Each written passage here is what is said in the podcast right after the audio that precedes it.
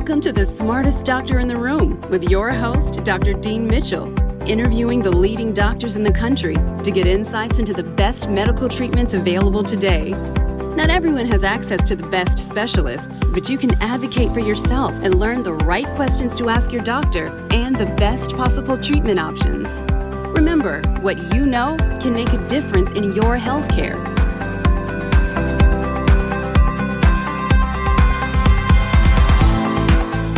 Welcome to the smartest doctor in the room. I'm your host, Dr. Dean Mitchell. Before COVID 19, there was another epidemic going on in Western countries.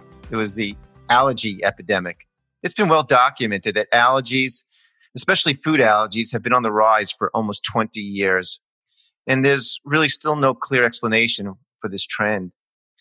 My guest today is Dr. Ann Maitland. She's a clinical assistant professor at Mount Sinai Hospital in the Department of Allergy and Immunology, and she has a private practice in Tarrytown, New York. I actually came across a lecture that Dr. Maitland had given online on mast cell activation. That's a subject, a, a podcast I did a few weeks ago. And I realized after watching her presentation or lecture that she would be terrific to interview on a range of allergy topics. So it's with great pleasure I welcome Dr. Ann Maitland to the podcast. This is a true honor, Dr. Mitchell. I appreciate being brought into this atmosphere. Okay. All right. So, you know, what we're going to start with is actually an article that you sent me from one of my favorite allergy researchers, Dr. Thomas Platts Mills from Virginia. He does great work. And he wrote a paper back in, I guess, July 2015 about the allergy and pediatric asthma epidemic. So, just to get things started, because I have my opinions about things, why do you think all these types of allergies, especially food allergies and pediatric asthma, has been on the rise, you know, for the last two decades? Well, you know, reflecting on the growing number of individuals that are dealing with with hypersensitivity disorders, that was not a phenomena in the neighborhood that I grew up in, which is now one of the ground zeros for for allergy epidemic situations, and that includes the Bronx and Harlem. Okay. And you know, when I was a kid, there wasn't a super stop and shop. I wasn't living close to a highway.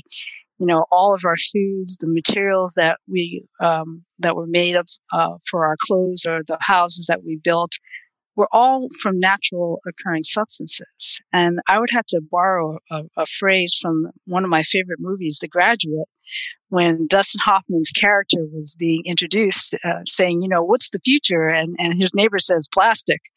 And it's true.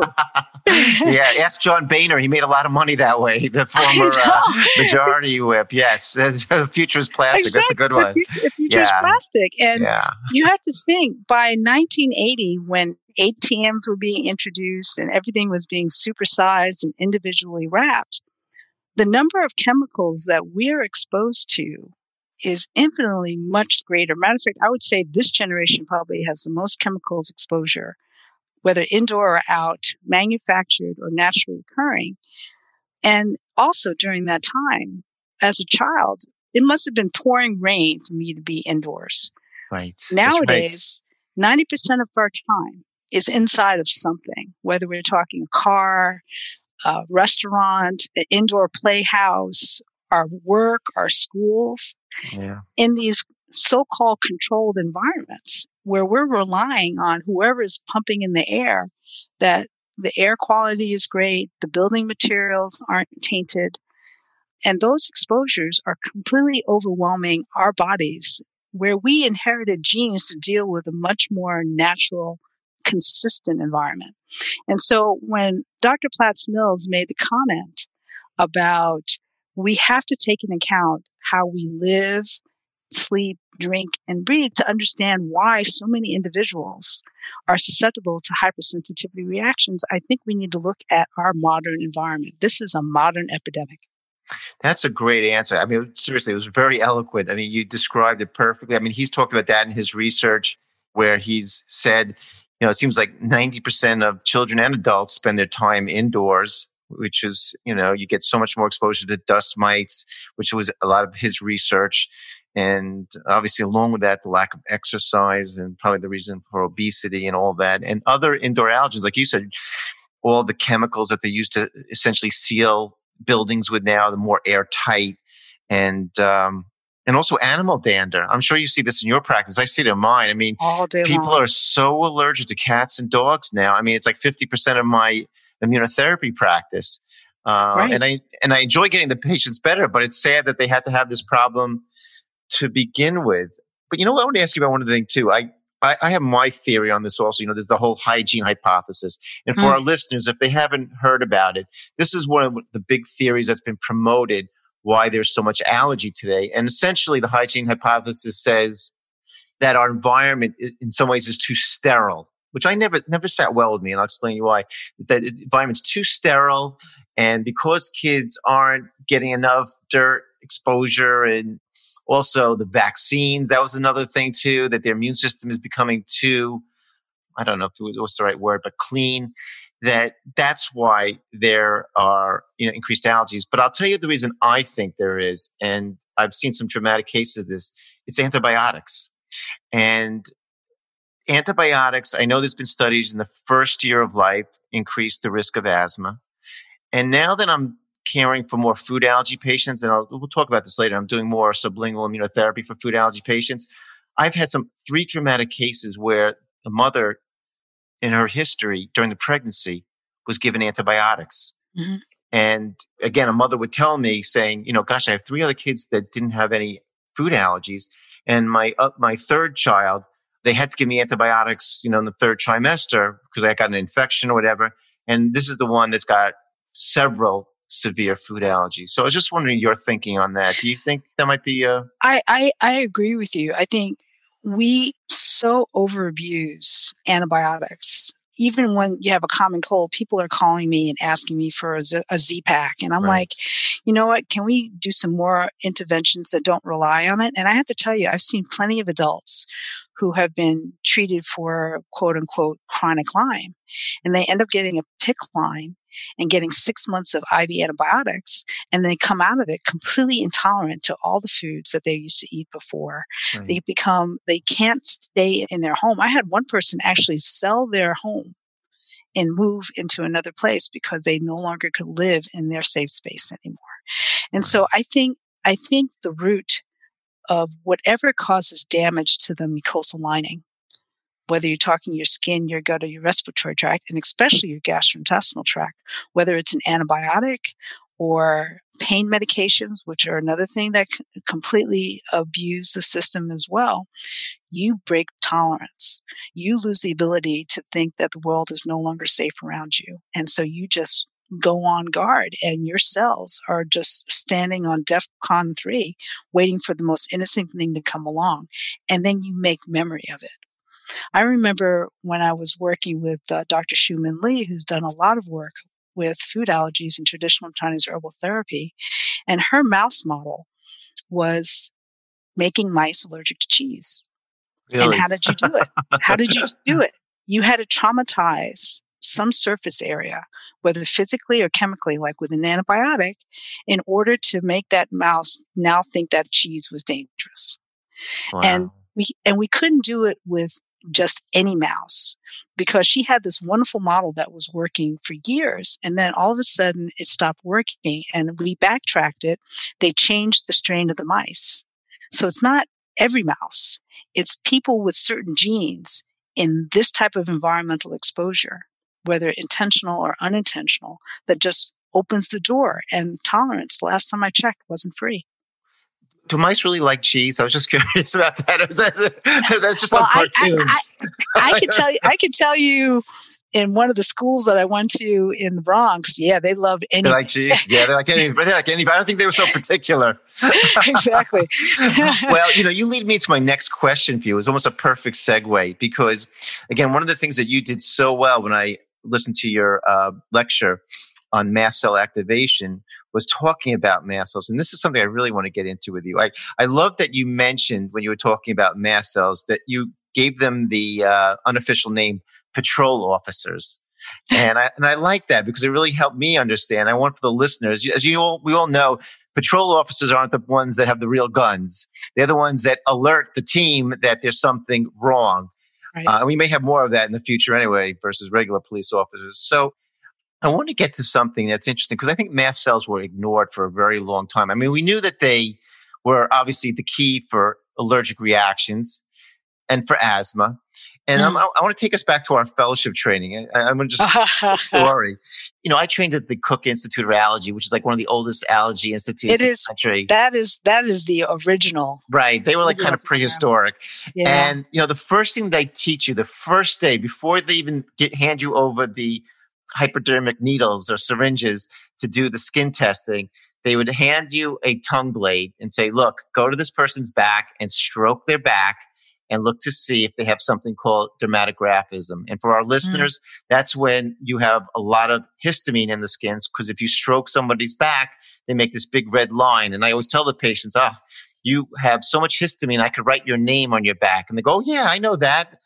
And, um, you know, and that obviously tips us off that this patient is very reactive. And in some cases, they can't even be skin tested because they're, you know, right. it's just there's too much histamine. But we then ignored it. You know, it was like, oh, that's just a benign condition. And after listening to your lecture, that made me rethink things so much about mast cells. And do you think that many of the urticarias, which are the hives like reactions that patients get, and angioedema, which is the swelling, are really essentially that these hypersensitive, overactive mast cells? In many ways, the mast cell is kind of like the Rodney Dangerfield of the immune system, right? Mm-hmm.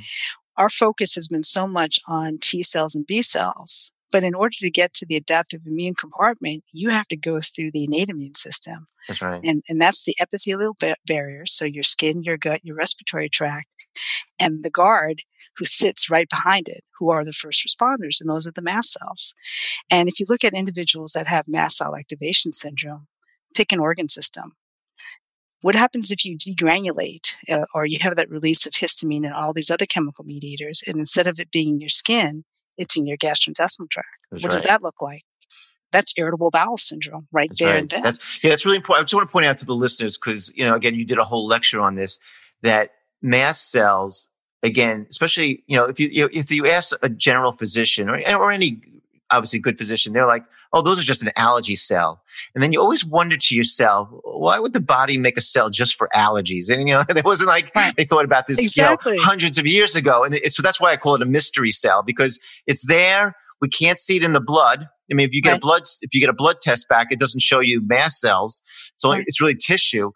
And, mm-hmm. and then you talked about, uh, which I think was a relatively new syndrome, this mast cell activation and, and pointing out that these cells are important. And again, just for the listeners, when we're saying the innate immune system, we're, we're talking about the primitive immune system, right? And I, and I think also we'll both be fascinated by this is that even in the whole thing with COVID infection, it's the, mm. it's the, this primitive immune system because it's seeing the virus for the first time is causing right. havoc. And, and, I think before even we get to all those T cells and B cells, but anyway, going back to the whole urticaria and angioedema that we see a lot in our practices. And, and you know, right. for years, we all saw things like pressure induced swelling, the angioedema. Right? I would have patients come to me and say, I can't put a belt on. I can't, my shoes swell up. What do I do? And we tell them right. nothing, nothing to do. Or people would go in the water and they had something called aquagenic urticaria, meaning they go in mm-hmm. a pool, a cold pool, and they swell up. Doctor, what do I do? Well, we had a couple of antihistamines for that.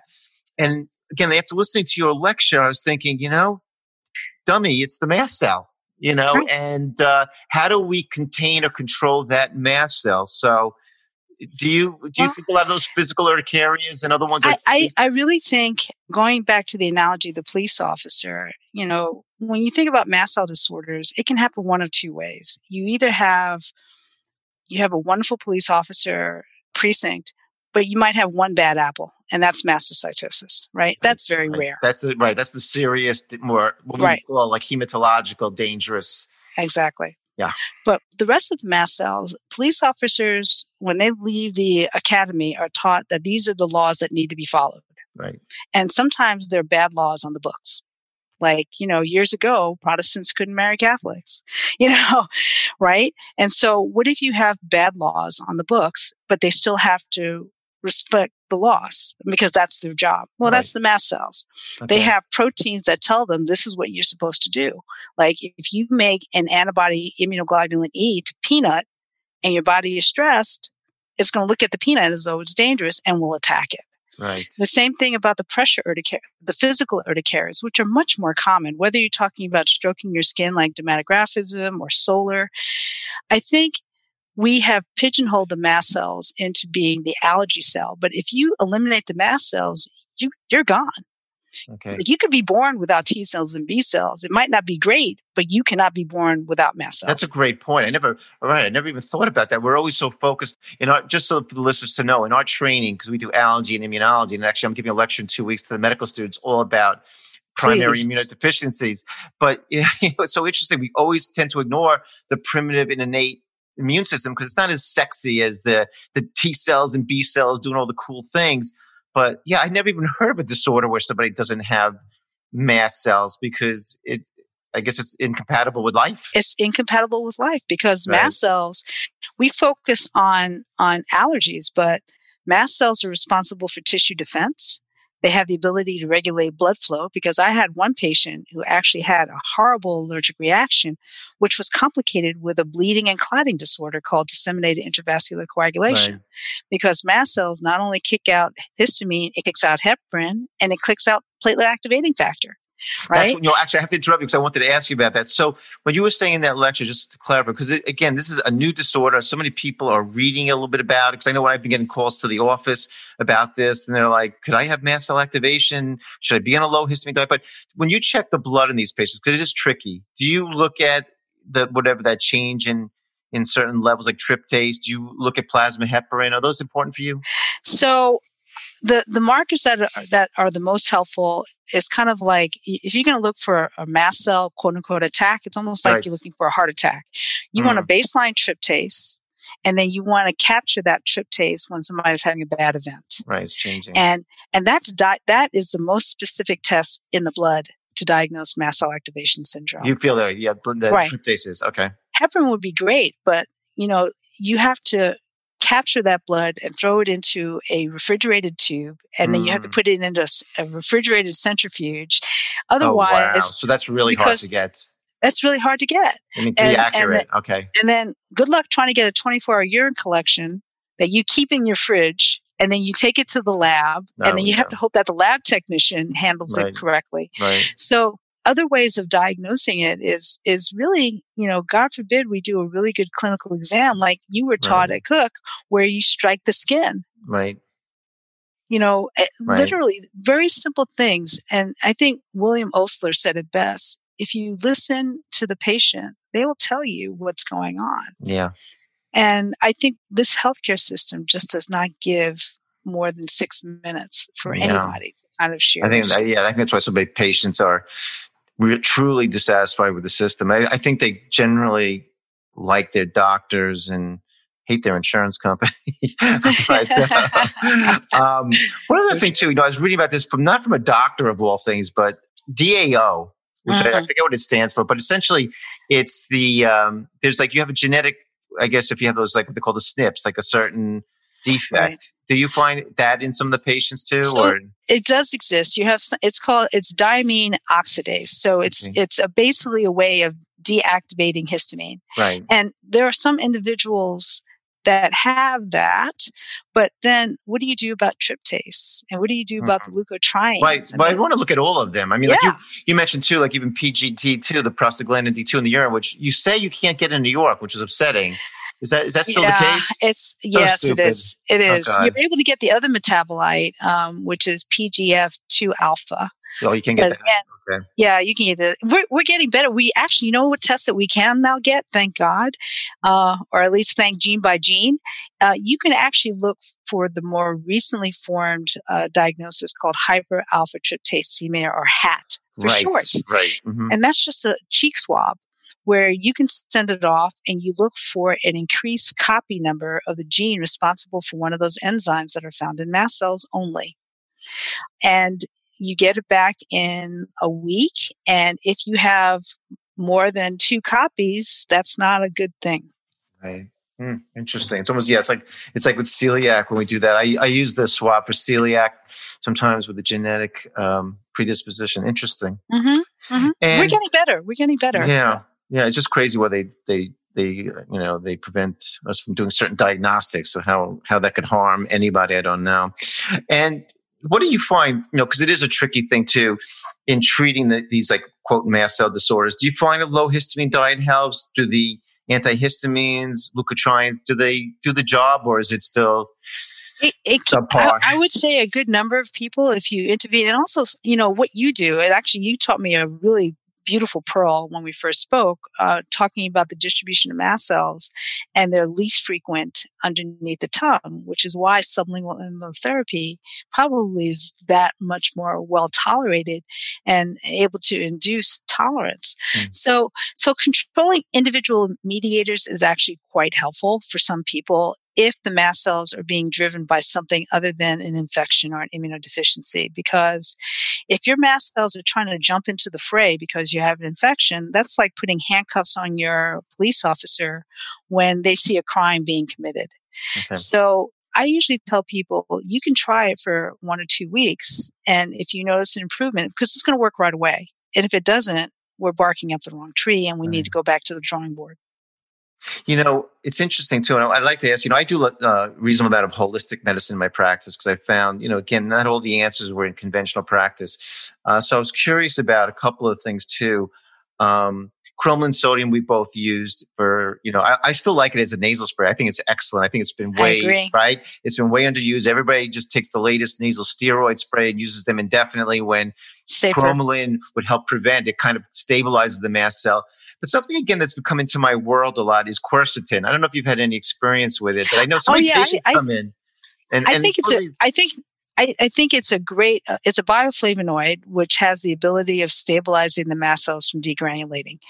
But again, mast cells are not just about degranulation. They secrete chemicals all the time. And so you might not necessarily interfere with that secretion pattern, but you will prevent it from like exploding into a, a hmm. full blown attack people have to understand it's not an acute treatment, but if you're taking it regularly, it might keep those mast cells a little bit more stable. That's that's what it sounds like to me. Also prevention.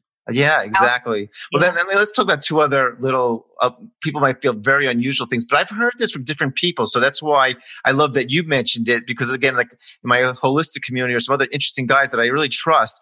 For example, a contrast showers. I love it. I love contrast showers. Yeah, right. you, don't, you, don't, love to take them. You can't tell me you really enjoy taking them because I've done I them. do. It's, it's yeah. well, it depends on how you do, but it's really refreshing. It? It's really refreshing. So I okay. start off on the warm side, right, and then I bring it down to the coolest. You don't have okay. to do that dramatic. Yeah. No, I know, know. Yeah. And and as a person who I hear, so here's the thing. I I did my PhD in HIV work. Oh, I was really? working in the cold mm. room all the time. Guess who who developed cold induced urticaria? Oh no.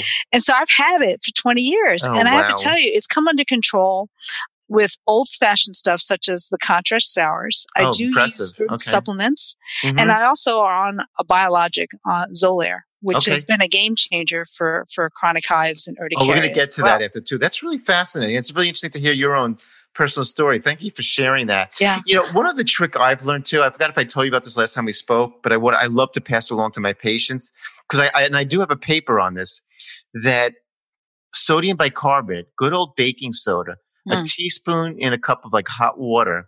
I typically tell my patients to use before they're going, let's say to a party where they don't know who have a food allergy, where they don't know what's going to be in the food, you know, or again, a restaurant, it gives them that extra level of security. And what's the reason behind that is very interesting. I have a paper that came out of Japan many years ago, but I saved it because it was so impressive. They had a patient, it was really interesting, highly allergic to wheat. I mean, hmm. going to anaphylaxis from ingesting, you know, bread, anything with wheat. And what they did, I don't know what made them think of doing this, but it actually really came out when he exercised. So he could sometimes get away with eating bread, but as we know, there's an exercise induced food anaphylaxis. If he ate bread and then he exercised, you know, 20 minutes later, he went into anaphylaxis. And what the Japanese researchers did was they gave him sodium bicarbonate, which is good old baking soda, or you can get tablets of it. They gave him 20 minutes before, typical like whatever of a, a teaspoon or two teaspoons, and it prevented the anaphylaxis. And there, explanation of the mechanism, which I think is interesting from a biochemistry point of view, was that it changed the pH in the blood and the stomach. Mm. And that prevented the mast cells, which required a certain acidic environment to release. So, Fascinating. You know, again, Fascinating. it's, it's, a, it's you know, thing that could make a big difference to somebody. But, you know, you're almost seeing that with individuals who do For instance, we recommend uh, chrome. By the way, NasalCrom. We'll tell them to put into a cromolyn cream. Really? You can make your own. Really? Yeah, Yeah, you can take a you you take a, a bottle of NasalCrom and throw it into over the counter Cetaphil or CeraVe, Yeah, and you moisturize like normally, and that'll stabilize your mast cells. Wow, interesting. But you're right. Mast cells have the capacity to respond to changes within the tissue temperature wise. Mhm. You have you have Right. cholinergic and heat induced Right. hives. Right. And then they also have the ability to respond to different types of, of pHs as well. And that makes perfect sense. It's no different than when you see individuals who undergo gastric bypass. Mm, And now you change the dynamics of how food is digested, no different than exercise induced anaphylaxis. right, Again, you're changing the mechanics of how the food is being seen by that part of the gut. right. So I love that idea. Thanks for Mhm. that that that Yeah. pearl. I was look. I learned. I also had seen it actually uh, up in person.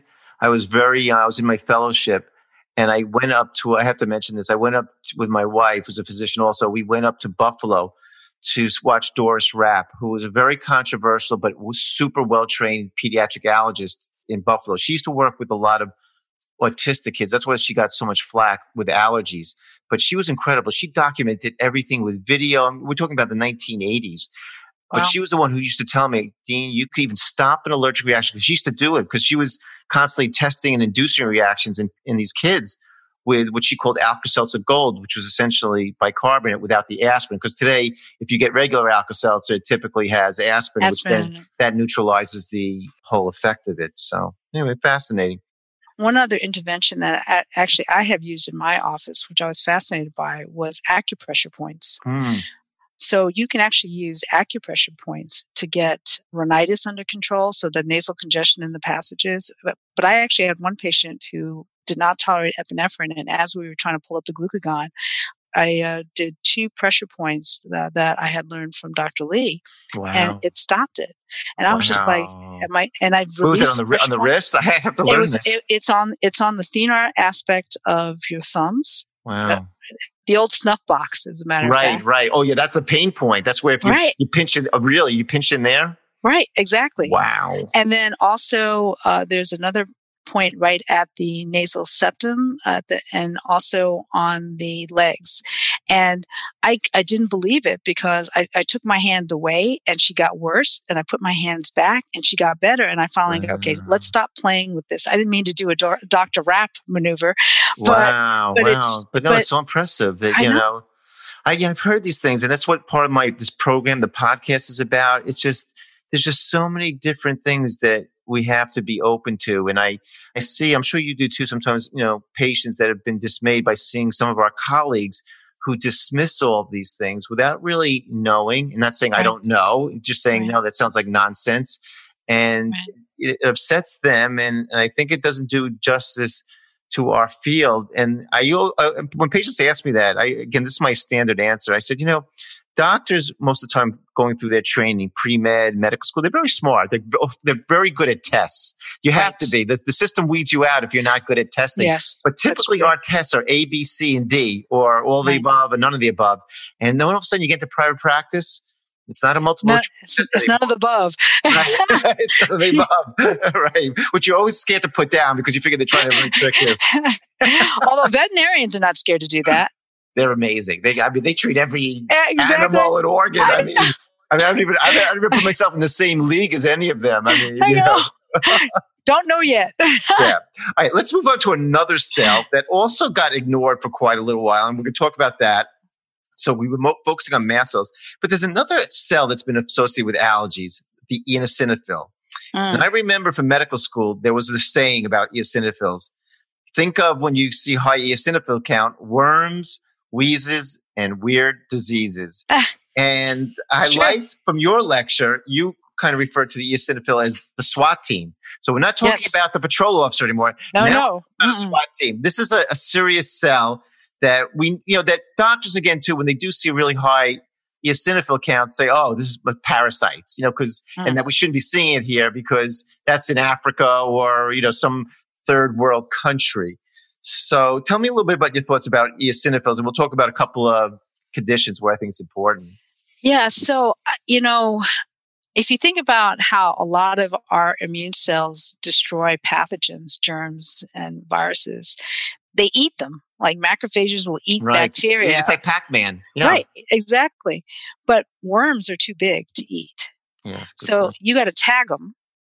You got to tag them, and then you send in a cell that has the capacity to release chemicals that can destroy that worm from Right. without. So when you start hearing terms like eosinophil derived neurotoxin Mm. and yeah, it sounds scary. it is. And I'm like, that literally is like calling in the National Guard to start patrolling your streets.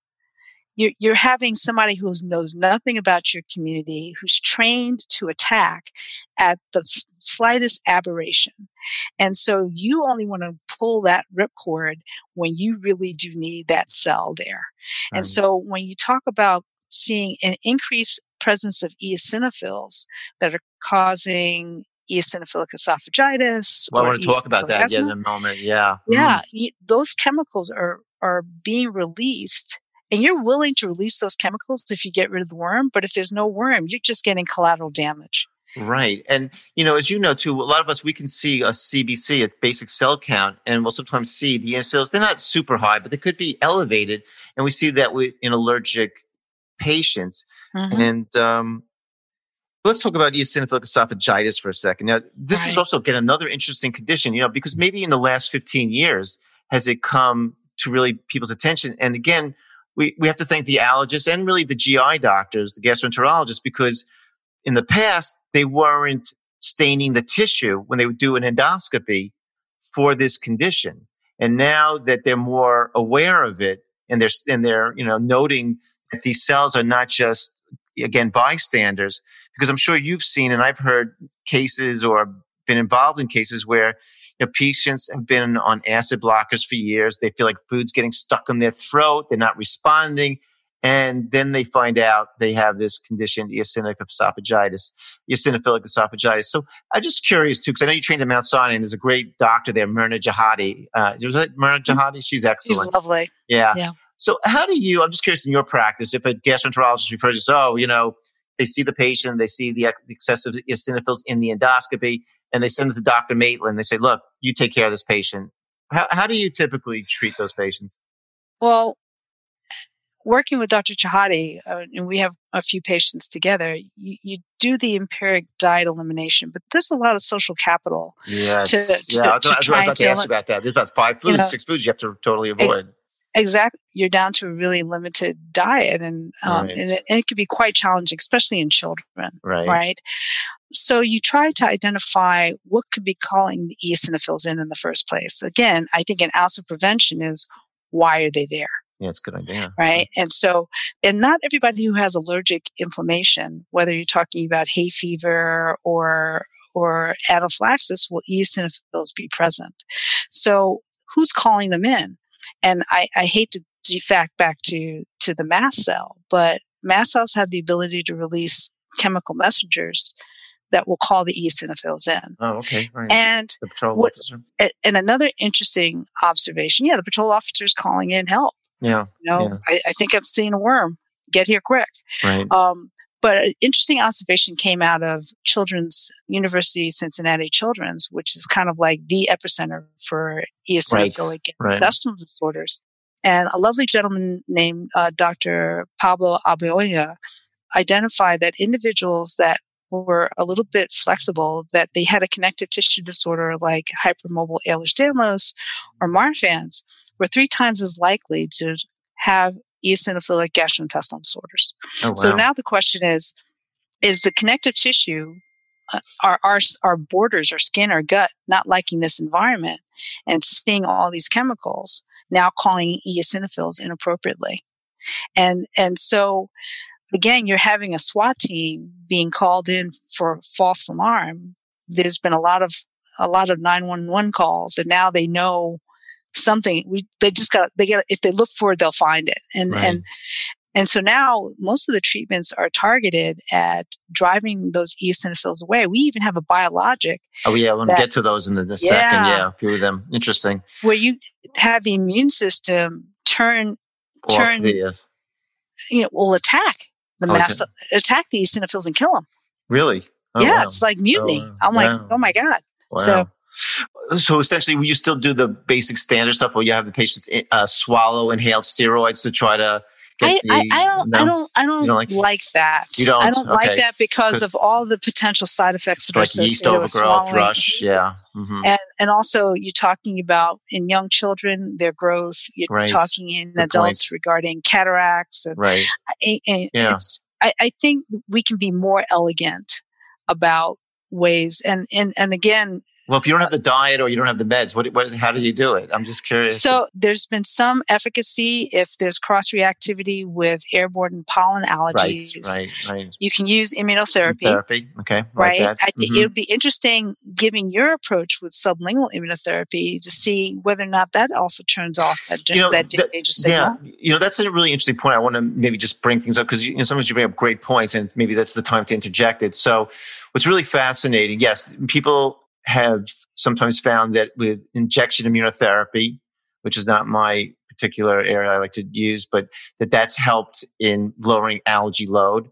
I've found in doing really actually thousands of cases of sublingual, I've only had one case one case where it was kind of questionable whether the sublingual induced it. But other than that, I've never had a problem.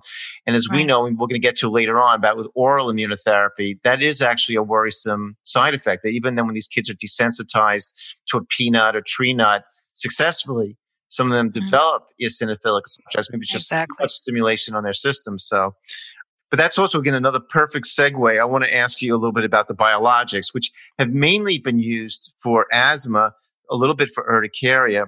But I'd love to get your opinion. It's really interesting that obviously you said you take Xolair, because you know they came out with the last few years. I mean, the drug companies exploded on this. They found a you know that's typical of the drug companies, by the way. They find uh, they find a cytokine, a marker. Let's True. go get it, right? Yeah. Exactly. And I, I've always been a little bit worrisome, even though some of them do dramatically help that they're so laser focused. What else are they doing? And, you know, actually, before we even get into that, I want to tell you something interesting because you mentioned you did HIV research. You know, when I trained at Cooke, we were also a, quite a large HIV center. We, a lot of mm-hmm. my Dr. Greco I worked with, we was part of the AZT studies. We published those first initial studies. Right. But I remember I was working on during the fellowship, you know, in a research project. It was really interesting that a lot of the patients with HIV and, and AIDS what would happen is that their obviously their T cells would plummet, so their whole immune system plummeted, and then I think this is reactive. Their eosinophils and their IgE would go up. It was almost like their primitive immune system was having to sort of take the place. So a lot of these patients were developing severe uh, food and environmental allergies, which they never had before. Right. So it's just fascinating how the immune system kind of reacts. But anyway, so with all these new biologics, Fasenra, which is an IL-5 blocker, or Xolair, which you mentioned you take is for the IgE monoclonal antibody, and du- Dupixent, which is for IL-4 and IL-13. Maybe just tell me because I don't use them in my practice. I've kind of never right. found the need. You know, I just I guess maybe I haven't seen enough of the severe asthmatics. A lot of them, I guess, go to pulmonary or right. else is caring for them. But well, yeah, I'm just curious which ones you like, which ones you use. So, so you're right about the pharmaceutical industry finding a niche. And, you know, I'm not as seasoned as you are in uh, having that perspective, but I remember when anti IL 5 was used in the mid 2000s and it was a miserable failure in the was general I, yeah. in, in the general asthma population okay so they started doing what's called endotyping, where they try, identify the gene with people who have different forms of asthma. And if you have this form of asthma that has lots of eosinophils in it, there mm-hmm. are three biologics out there that are used. So you have Nucala and Cinqair, which interfere with interleukin 5 if you have an asthma that has lots of eosinophils in the blood. Okay. But if it doesn't, it might not work. Might not work, right? Right. Mm-hmm. And then you have Fasenra, which actually tags the eosinophils with an antibody. So other white blood cells come and kill your, your eosinophils. Mm. And I have to tell you, I have a little bit of moral dilemma with having one part of the immune system attack another part of the immune system. Yeah, right. That's I guess that's the innate feeling I have. It's like I always I've always been very frightened of biologics. I just as much as they you know are the cutting edge newest thing. I just feel like you're super laser attacking one area, but how is and it affecting the rest How's, of the body? And, and what, are the, what are the long term consequences right. wiping out your eosinophils? I mean, right. mast cells have been around a long time, so have eosinophils. Right, right, right. And I think the the biologics that I use the most in my practice includes Xolair, okay. which has been around since 2003. Right, it's been around for a while.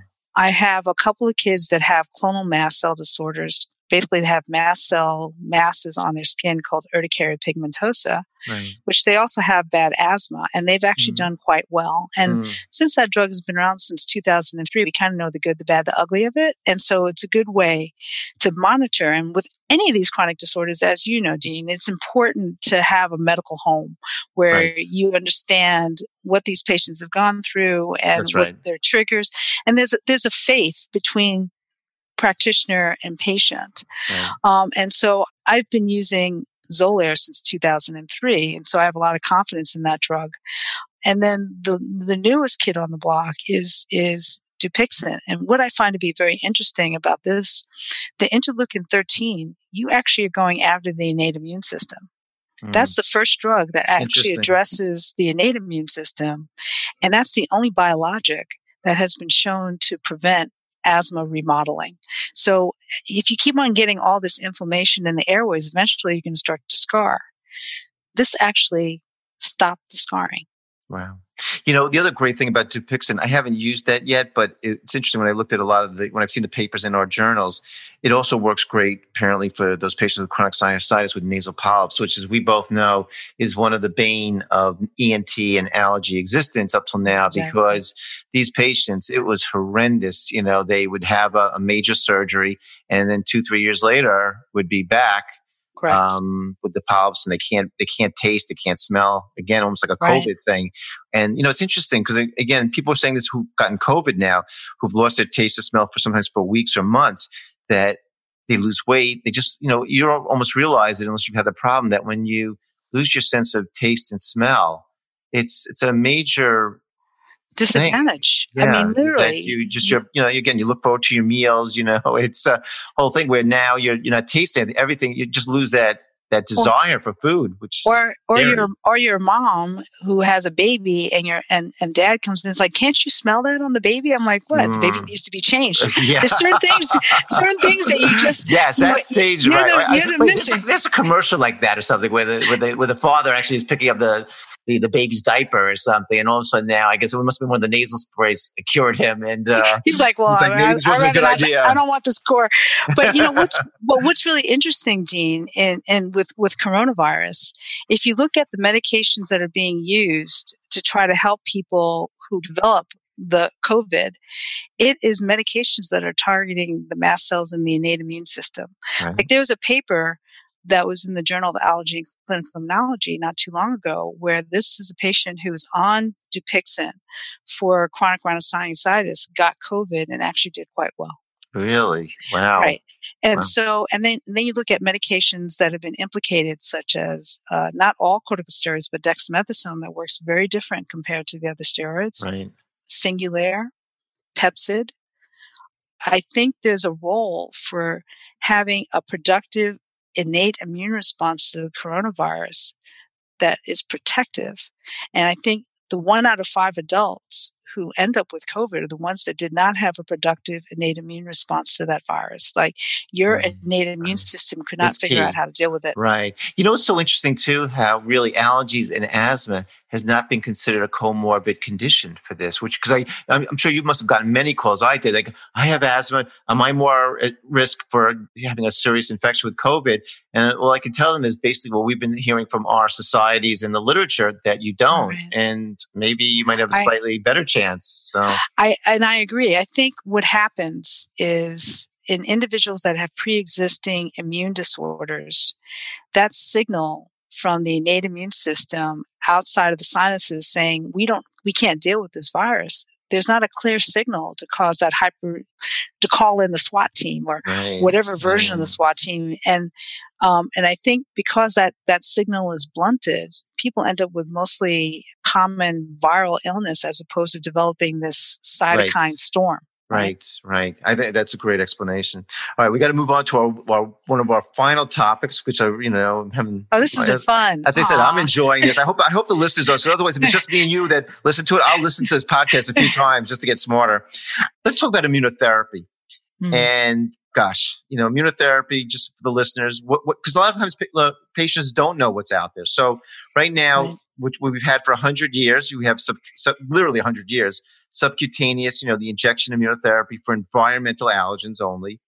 We have mm-hmm. also now that's available through the pharmaceutical companies what they call sublingual immunotherapy as tablets for I think right now grass and ragweed, and they're working on dust mites.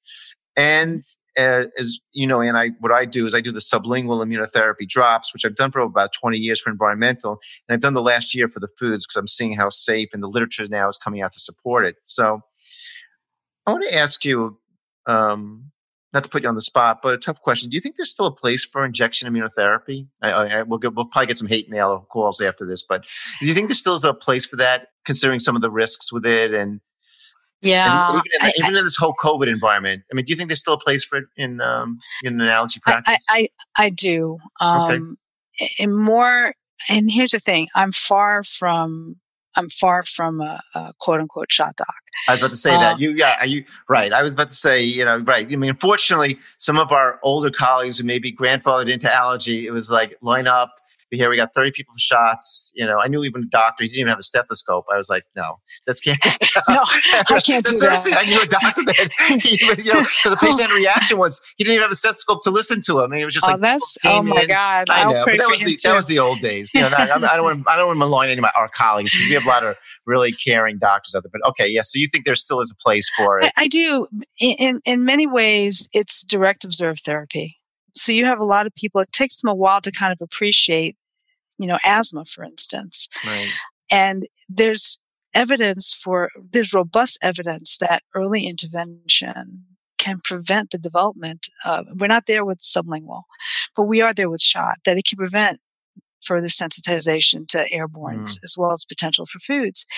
And it really is, I, I think it just speaks to the relationship that doctors should have, must have with their patients. Like I have patients who'll come in just to get their shot and I'll take a look at them. Like I see them. Right. I'm like, you don't look great. That's right.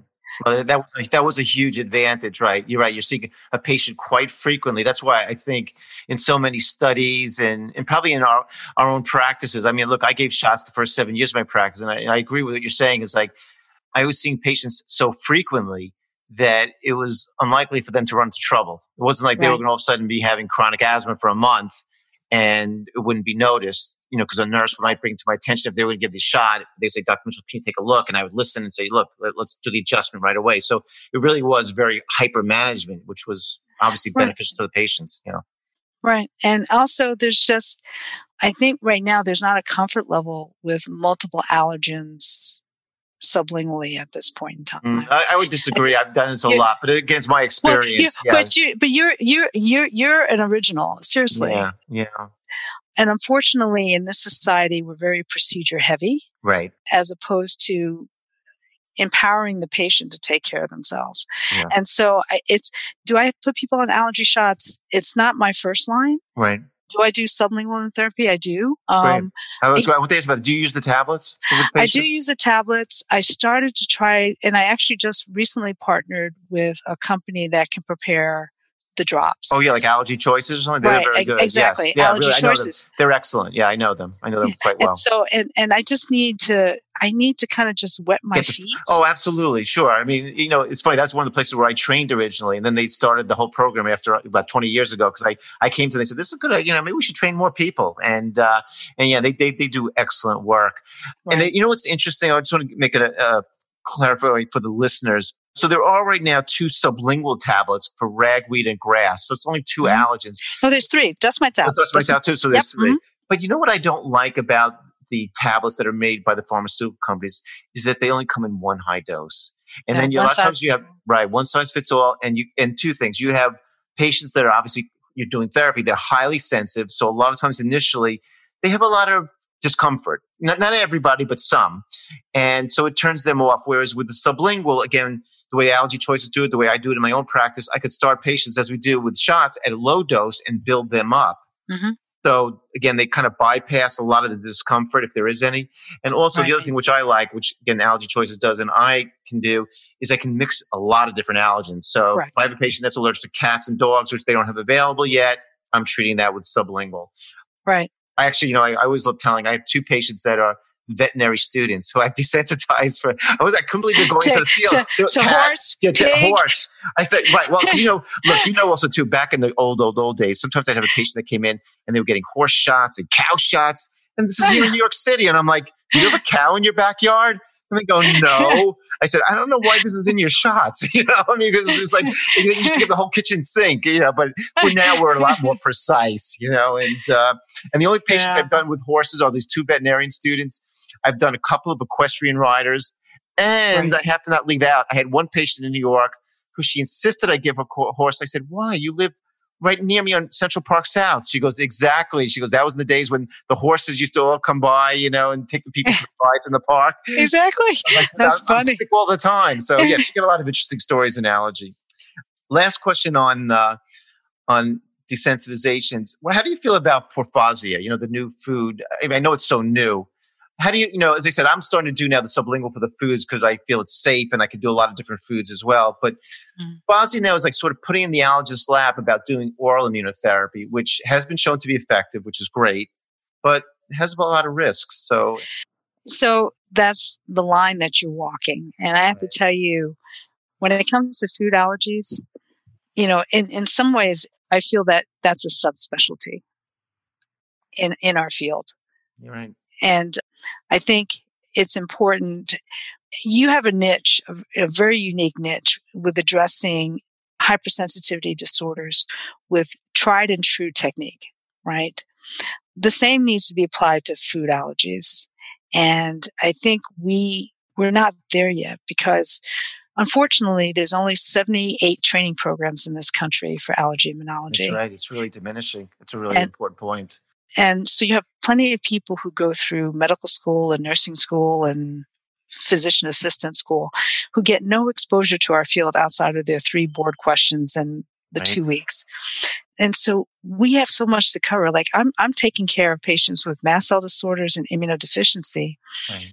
I can't think about how to desensitize you know, it's, it is. It's, it's a it's a really enormous it's a it's, it's a part yeah. it's a partnership, and we have such wonderful programs here in New York City. Right. You have Anya Nowak, who's now at NYU. Right. That's right. You have Joyce Yu at Columbia. Right. You have Sampson and and Co at Mount Sinai. Right. Right. And Montefiore also has a wonderful program with Dr. Mm. Ramesh. So yeah. I, I think there's there's so much disease. Like I was astounded that one out of 50 have experienced anaphylaxis in this country. That's, that's bananas. Yes, it's huge. Yeah. My, my one thing is, which I'm hoping, you know, that more allergists, like you said, specialize a little bit on the food allergies. And that's why, again, why I'm doing the sublingual drops, because as great as those institutions are, and they, they are terrific, and like Dr. Sampson and Dr. Nowak, I know are amazing but you know the everyday patients who don't want to be in a study you know or right. etc so that's why i'm pretty excited and i think this will grow but we need more people and probably like yourself to hopefully get involved because we need people for them to get the access and especially anyone in the new york city area. There really has been an explosion of allergy we know like in the area around mount sinai in the harlem area in, in so many places in the inner city but boy, we're winding down and this has been so much fun. I, I just want to summarize yes. a few points for our listeners. You know, I think that to prevent allergies, in summary, I mean, really, as Dr. Maitland mentioned, look out at all the chemicals that you're being exposed to in your environment. I mean, it really does make a difference, especially when you get a chance to talk about mold. I mean, mold is a huge issue. I'm seeing more and more patients who are finding mold in their basements, in their attics, and and even in their showers, and, and this could be affecting them. I also really again want to emphasize the the care and being careful about requesting antibiotics from your doctor because I really do feel they play a huge role in uh, this whole allergy epidemic. One other thing we didn't even get a chance to touch on today, too, which is really important that a big study over the last few years called the LEAP study showed that early intervention or introduction of a certain food, such as peanut, milk, egg, and wheat in a child's diet could help prevent later on from food allergies. And there's actually a company called Ready, Set, Go, which is making that. So we're going to probably have a podcast on that later on. Wow. Um, I just, I really uh, want to thank Dr. Maitland for bringing out, at least to me, and I hope all of you, the importance of the mast cell, the patrol officer, and the eosinophil, the SWAT team, because I think it really makes people understand that these cells are important. And then if you have allergic disease, to ask your doctor, which is maybe my problem. And her explanation to me, which I thought was excellent, on the use of the biologics, which again, you know, you see a lot on TV, and of course, a patient may call up, but a lot of people are nervous about them, and you know, really want to know what what is the risk factor versus the benefit, and and then in some cases, the benefit is really worth it to do. So. I found this to be so much fun as well. I'm definitely going to have you back on because we have to keep this discussion going. This has been an absolute delight, and I tip Great. my hat to you for for spreading the good news. I mean, honestly, this yeah. is you do it in such a phenomenal way. So. I like to put a lot of preparation, and I, I, always tell people just so they make sure that I'm not an egoist like our president. I hate to get political here, but you know, the smartest doctor in the room is not about me. I'm trying to become the smartest doctor in the room by talking to doctors like you. So you know what? That's this is why we got into medicine in the exactly. first place, right? Exactly. Anyway, so, uh, it was a pleasure. And same here. Take care. Thank you for listening to The Smartest Doctor in the Room with host Dr. Dean Mitchell. You can continue this conversation on Instagram at Dean Mitchell MD, Facebook at Mitchell Medical Group, or at deanmitchellmd.com.